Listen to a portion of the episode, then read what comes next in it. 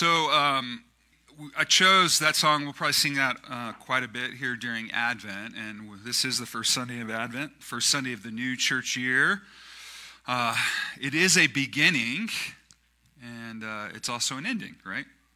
My, my last series here at City Press, and, and for this like last like thing, uh, I wanted to leave you with blessing. And so that's what this series is about, and we're only going to be for six weeks in Numbers chapter 6. Now, that's not exactly true, but that is what we're going to read each and every week together, what we just sang. Um, and I want uh, you to be blessed. So, hear God's word. May the Lord bless you and keep you and make his face shine upon you and be gracious to you. May the Lord lift up his countenance upon you and give you his peace both now and forever. This is a blessing, it's a, it's a prayer, right? It's a hope. Um, and so we're going to be considering this blessing. Um, and this is one of the things that I've consistently done. I'm not, a, I'm not the most consistent parent. Um, but one way I've been consistent in their life is that I've blessed them. It started when Jed was a baby and the things that I would pray most frequently over their heads, I would hold them, I put my hand on their head, and I would bless them with these words. Every night, deacon, he asked for a prayer and a blessing. Um, this is the touching of the head, sweet heads with hands, pouring forth words, words leaving them to sleep with blessing.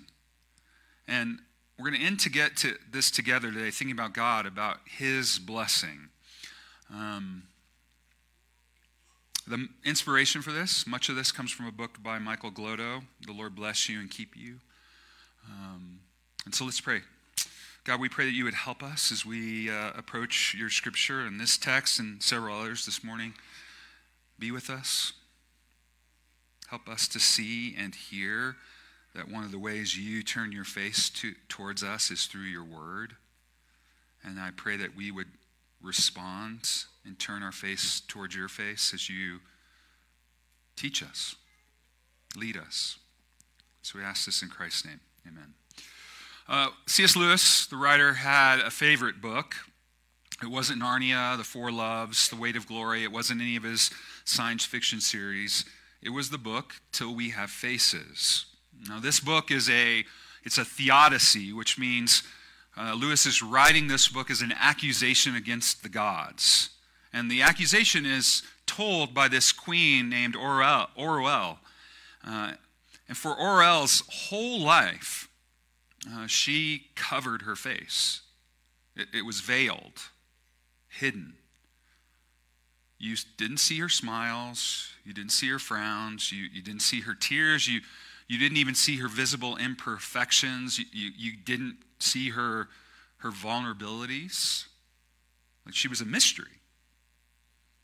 Now, this veil was started in shame. Her father, the king, covered her face because, in his mind, she had this ugly, curd face.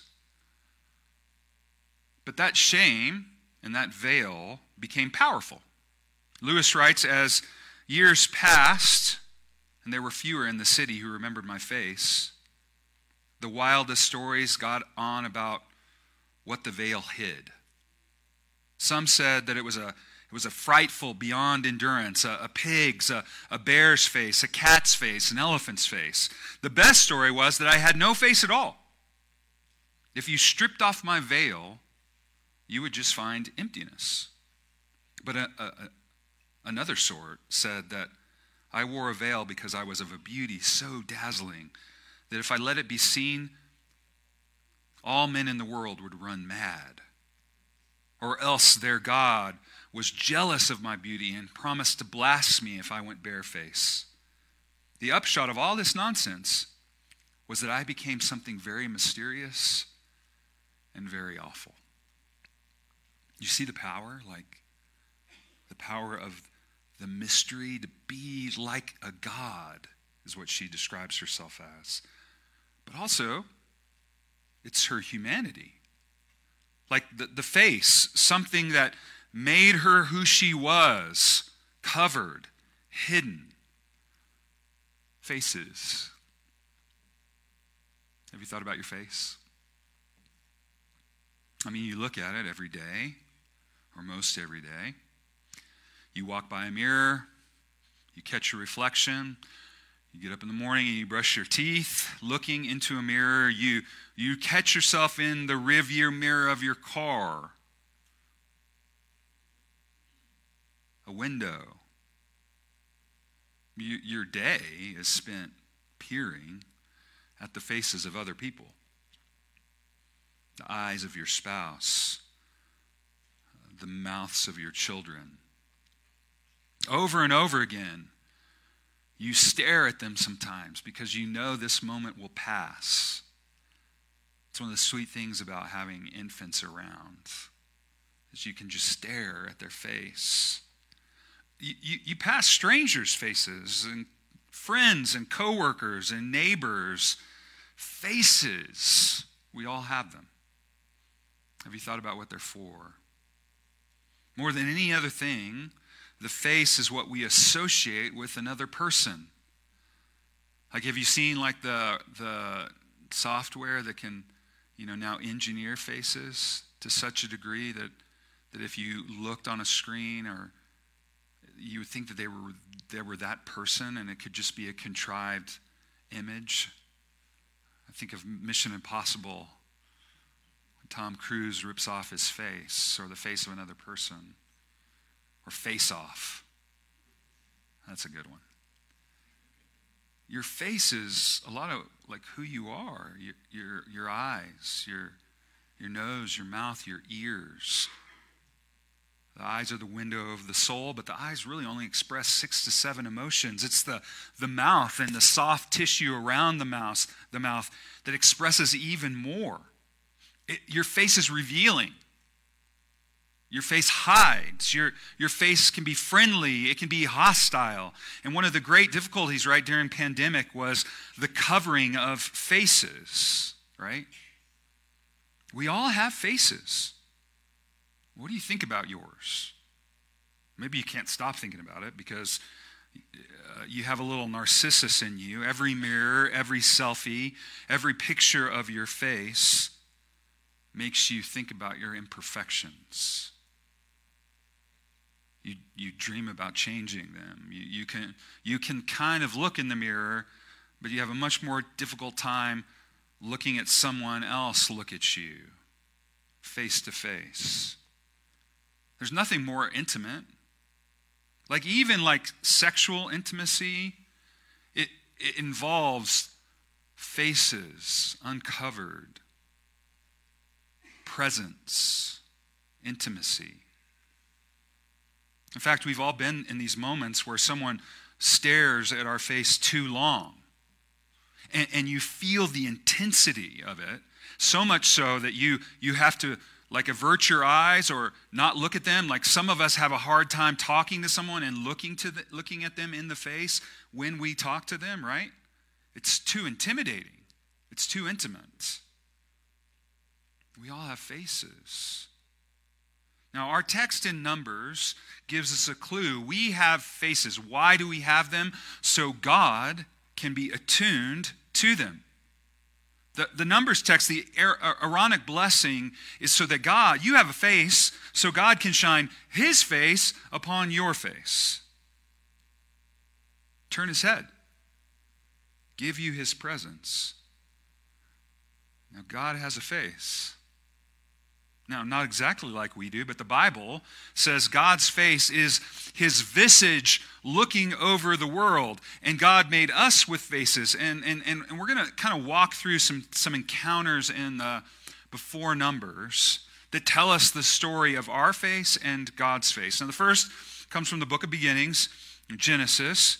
Here, uh, when we first hear about face, we, we find Adam and Eve hiding now, this happens after they, They sin, eat the forbidden fruit that God told them not to eat, like, like a toddler or a preschool who has you know, gone on the floor and eaten the dog food you told them not to touch, and you catch them in the act, and then they cover their eyes, thinking that because they can't see you, you can't see them.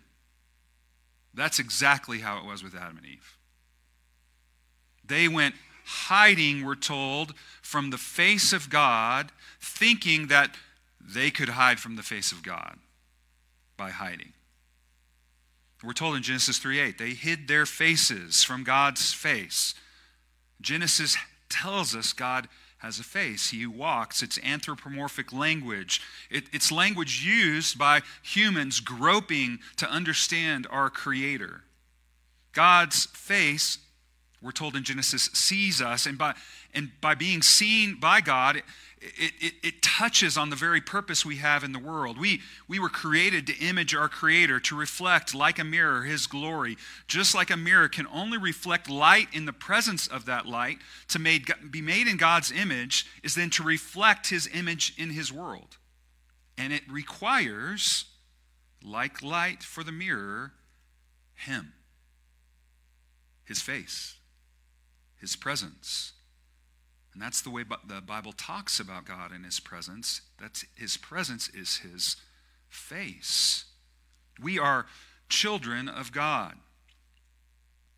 This is also what it means to image God. Baby Baylor reflects the image of Heidi and John. She, she may image them each or resemble one more than the other, but that word image is used to describe a relationship let us make man in our image, in our likeness. We are made for relationship with God. And what is the foundation for relationship? Faces. Faces. Whether faces on a screen, obviously not as good, but you've had to be separated from your loved ones that's why I love Marco Polo, by the way. When I leave, if you want to like hang out and talk, the best way you're going to talk to me is on Marco Polo. I don't like to talk on the phone. It's not my thing. Marco Polo is my thing, so just remember that. You can get Marco Polo and we can talk. Right? Faces. There's something beautiful about that. But obviously, like when I had a relationship with Danette, it was face. We would spend time together and look lovingly and longingly, dreamily, still like we do now, in each other's face. Relationship. Faces attuned to one another. Right? For a child, the first six months of life are vital for a child to find secure attachment. If a baby cries, it may be for a number of reasons, but what that baby is seeking is the security of the face of her parent. Trust that the parent will hear their cries, respond to them and their needs by attuning themselves to them and turning their faces upon them. The child moves through life a three dimensional creature, right? You're three dimensional. Right now, you can't see the back of your head. You're three dimensional. And because you can't see the back of your head, it's it, it is meant to emphasize that you need other people. Like you can look at your front side, but it's a lot more difficult to look at your back side, which maybe you're happy about. Our self knowledge requires others, others who help us learn about ourselves, move through life, observe the effects and non effects we have in others. You've, you've maybe heard the Louis C.K. thing. Like Louis C.K., the comedian, not saying anything about him that I like or don't like, but he did say something very profound about our moment. Is what screens do to a child is they force a child to like not have to look at someone's face to say mean things. You can go on social media and say something mean about something, someone else, and you don't have to look at them in the face to see what your thing said about them does to them. And he says that's a tragedy. Because kids need to like learn. You say something mean to somebody else, you need to see what that does to them by their face, right? Our knowledge requires others, even in that way. Even when we're being mean, we need someone else to look back at us so we know what we did and what we said. It's here where the attachment we felt as infants plays out in our relationship with others. If our parents weren't always there for us, then we assume others won't be. If they were there intermittently, we can struggle with being aloof and independent. If we're, we're struggling under their own weight, like when their, the weight our parents put on us, unbeknownst to us, when we lock eyes with others who struggle, we, we feel things we don't even know where they're coming from. We go afraid of others knowing us or we knowing them.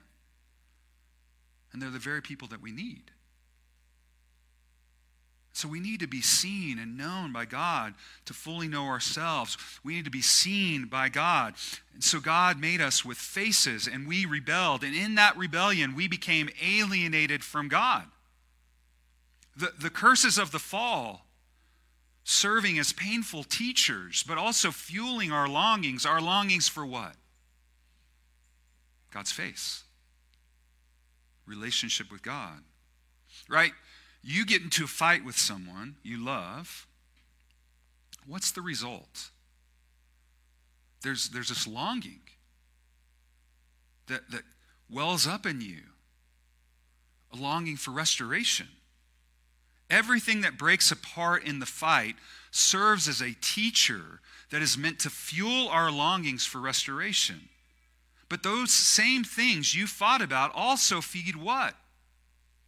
Our compulsion to hide. Right? That's why when someone confronts you about sin or makes uh, uh, or mistakes or insensitivity, you and I grow immediately defensive and we cower because of our needs for approval. And then shame dominates our condition, so much so that human beings have this simultaneous longing and loathing of the face of God. And that's what you see, right? In the story of Adam and Eve, they have a, a longing and a loathing of God's face. It's a, it's a great delight to us and a great horror to us. And so that story moves forward to Cain. Cain's the firstborn in the world outside of Eden. His name means I, I, I got a man with the help of the Lord. And true to his namesake, Cain is is fundamentally self reliant. We see this when Cain and Abel make their offerings. They both brought a portion of what God provided in their respective callings. But we are told Abel made his in faith, and Cain was, was uh, his was done in a way of like treating God as a token, a way of earning God's favor in the thing through the things that he was giving, give, giving to God. And Cain's face, we're told, right, in Genesis 4, Cain's face looks down towards the earth instead of up towards God. Right? One of the reasons I tell you, lift your eyes to heavens, stretch out your hands, receive the blessing of the Lord, is because our tendency is to be like Cain. God wants your face.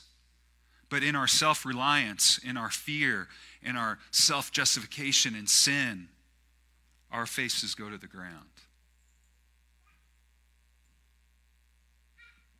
Have you ever noticed this? How our hearts can't help but come out on our faces?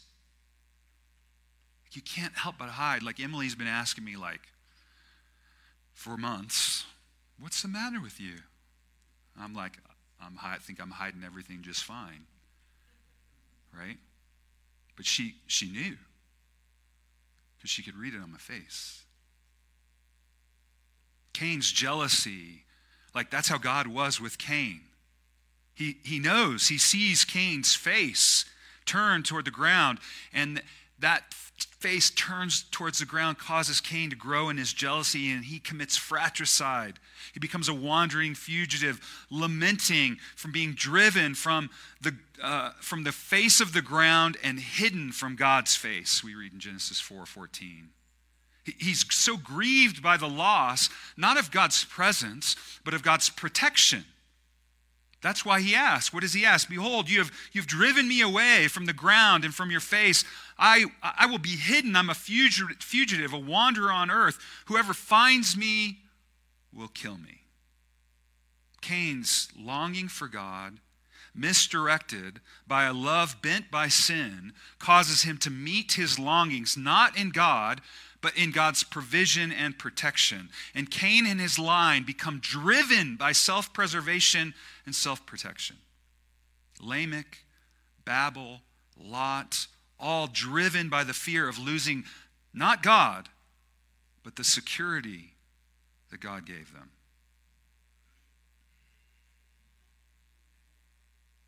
Seeking to meet their own needs away from God's face. That is the story of us. The story of us is that we are a people that instead of seeking meaning in God's face, we seek it elsewhere. I want you to think about the moon for a second. All right. The moon, what? What does the moon do? It doesn't have a light of its own. We only see its face, right? And it reflects the sun. And right there, I want you to not miss this. Like God, His wisdom, and His creation is setting eternity and His story in your hearts through the sun and the moon. A, a face lit up by the sun, reflecting that light into the world. Like that's what we are meant for. But what do we do? We settle for other lights, right? We settle for other lights. Now, this is the story of Israel. The story of Israel is the story of us. Right? As they are freed from slavery, wandering in the desert, they come to Mount Sinai. They're given the law. They promise that they will be faithful to God. And Moses goes up on the mountain to meet God face to face. And what happens down below? They, they, they cry out to Aaron, the same one that will be the one that blesses this same people. They cry out to Aaron and say, Aaron, create for us a God who can be before us. We want a God that we can see. We want a face, an actual face, to our God. And so Aaron delivers. He gives them a God they can see, a face. He constructs an idol, a, a God to go before them. what do you and I do in our fears and anxieties when we don't think we see God's face? When God's face seems hidden? When you're in the midst of something that's really hard suffering, it feels dark, the, the light of God's face does not seem to be shining upon you, what do you do? What do you do when God seems mysterious, aloof, absent. I mean, what do you do with a friend?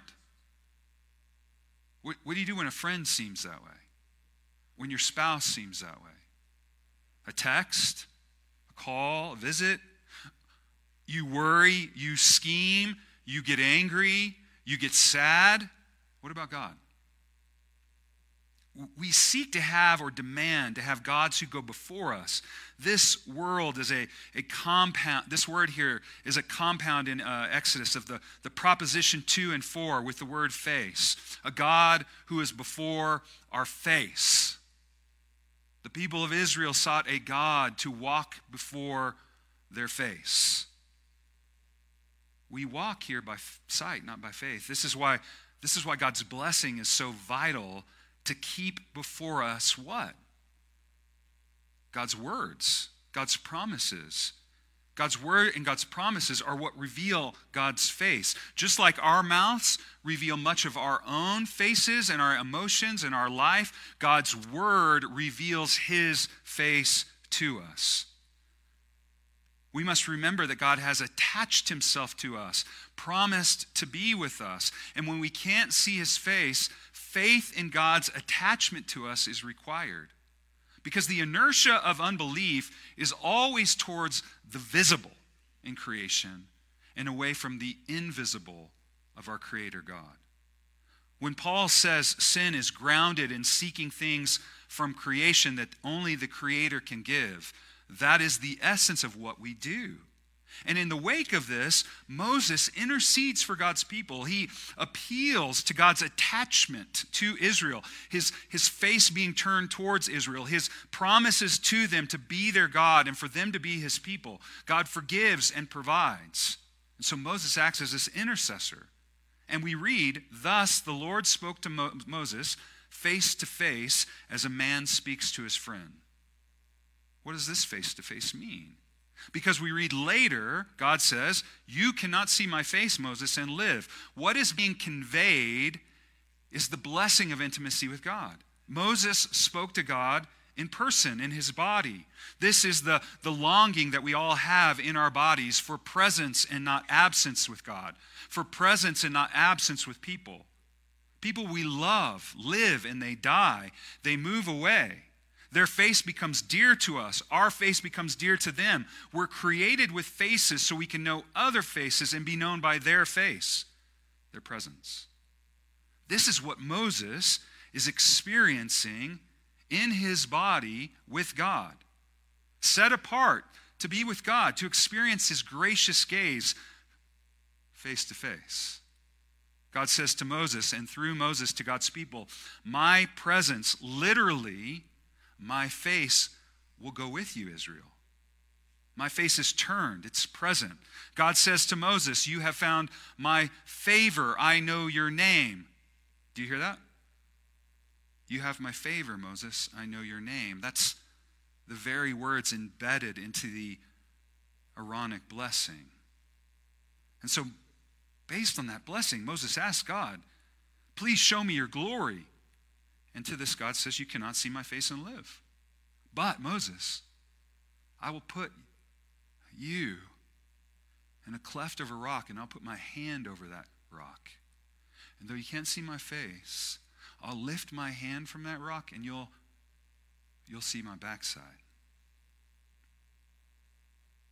The intimacy of this encounter is what sets the stage for the blessing of number six and also for the glory that comes in Jesus. You see, why we have faces is to see and know the face of God. But like Adam and Eve in the, in the fresh glow of creation, we hide our face. Like Cain, we bow our backs, we turn our face down under the futility of thorns and thistles our daily faces become fixed on the dust that will reclaim us. Running from our dustiness and others' dustiness, not turning our faces towards them, but away from them because of their dustiness, we face the futility of life and the shame of death alone. We avert our gaze. Like Cain, we desire protection and provision from God, living in the light of his face, but unwilling to look to God's face because to do so would require us acknowledging our need, repenting of our self reliance.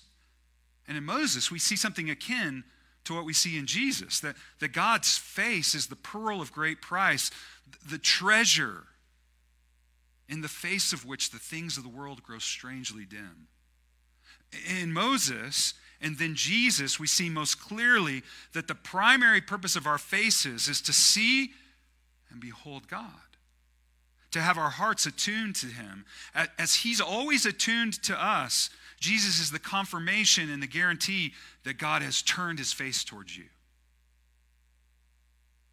In Advent, we remember God came and He will come again the confirmation and guarantee that God's face is turned towards you is God appearing in the person of Jesus. That God is before, uh, that God has a face. His name is Jesus. Moses' face beheld the glory of God, right? And his face was changed. And yet, the tan of the glory of God faded on his face. and he knew that the people knew. And, and, he was ashamed of the fading glory. And Paul says, Hear the beauty of the gospel in this, and why you and I have faces. Therefore, since we have a hope, we are very bold. We are not like Moses, who would put a, a veil over his face to prevent the Israelites from seeing the end of what was passing away. Think about your faces, friends. The glory and the shame of them, the, temptation to hide. Like when you have this experience with God, you're excited, and then when it fades, you're ashamed.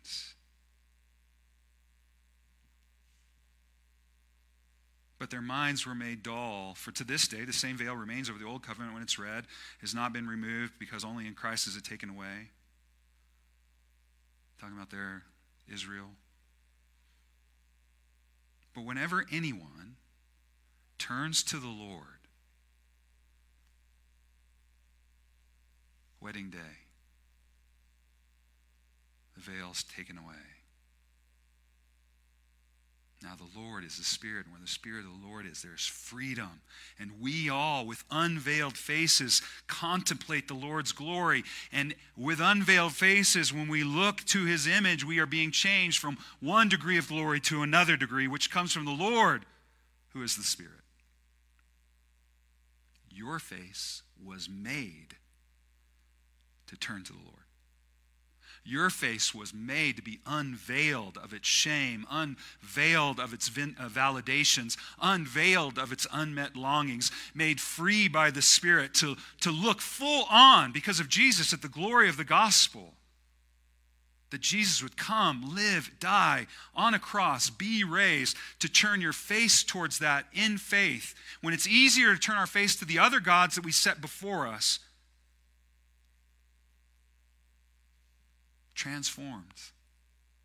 Do you believe you can be transformed from one degree of glory to another? To a face that finds its fixation, its unmet longings, right? Right? Uh, let me be honest with you here. You all have unmet longings. My temptation when I have unmet longings is to go looking here to have somebody else meet them. And, and those things are meant in faith to be turned over to Jesus so that he might meet them. That's what one degree of glory to another looks like. And so the application today is just this turn your face towards him. Receive his face, hold it. Think about the person you love turning your face, receiving their love, reflecting their glory, attuned to them, locked eyes with them. How do you do that with God? You turn towards His words, you turn towards His sacraments. This is the visual. This is how much I love you. This is how much I love you. You see those with faith, that that's real, and you turn to His words. You rest in them. You hope in them. You bank on them. You find, find life in them. When you forget, you, you return to them. You turn your face back towards them. God's face dwells in the blessing of His words. His promises are bent around you, around your face. His name is resting on your head, present with Him, before Him, receiving His presence in turn. Let's pray. God, we're thankful for you. That you're so, like, you condescend so much towards us that not only do you give us Christ, but you give us these, this wine and juice and bread, and to say, this is, this is my body. See my body broken for you. See my blood poured out for you. See in the people around you who you take this with my body, my face and my head and my shoulders and my body. So we might believe. So we, we might know that your face is turned towards us.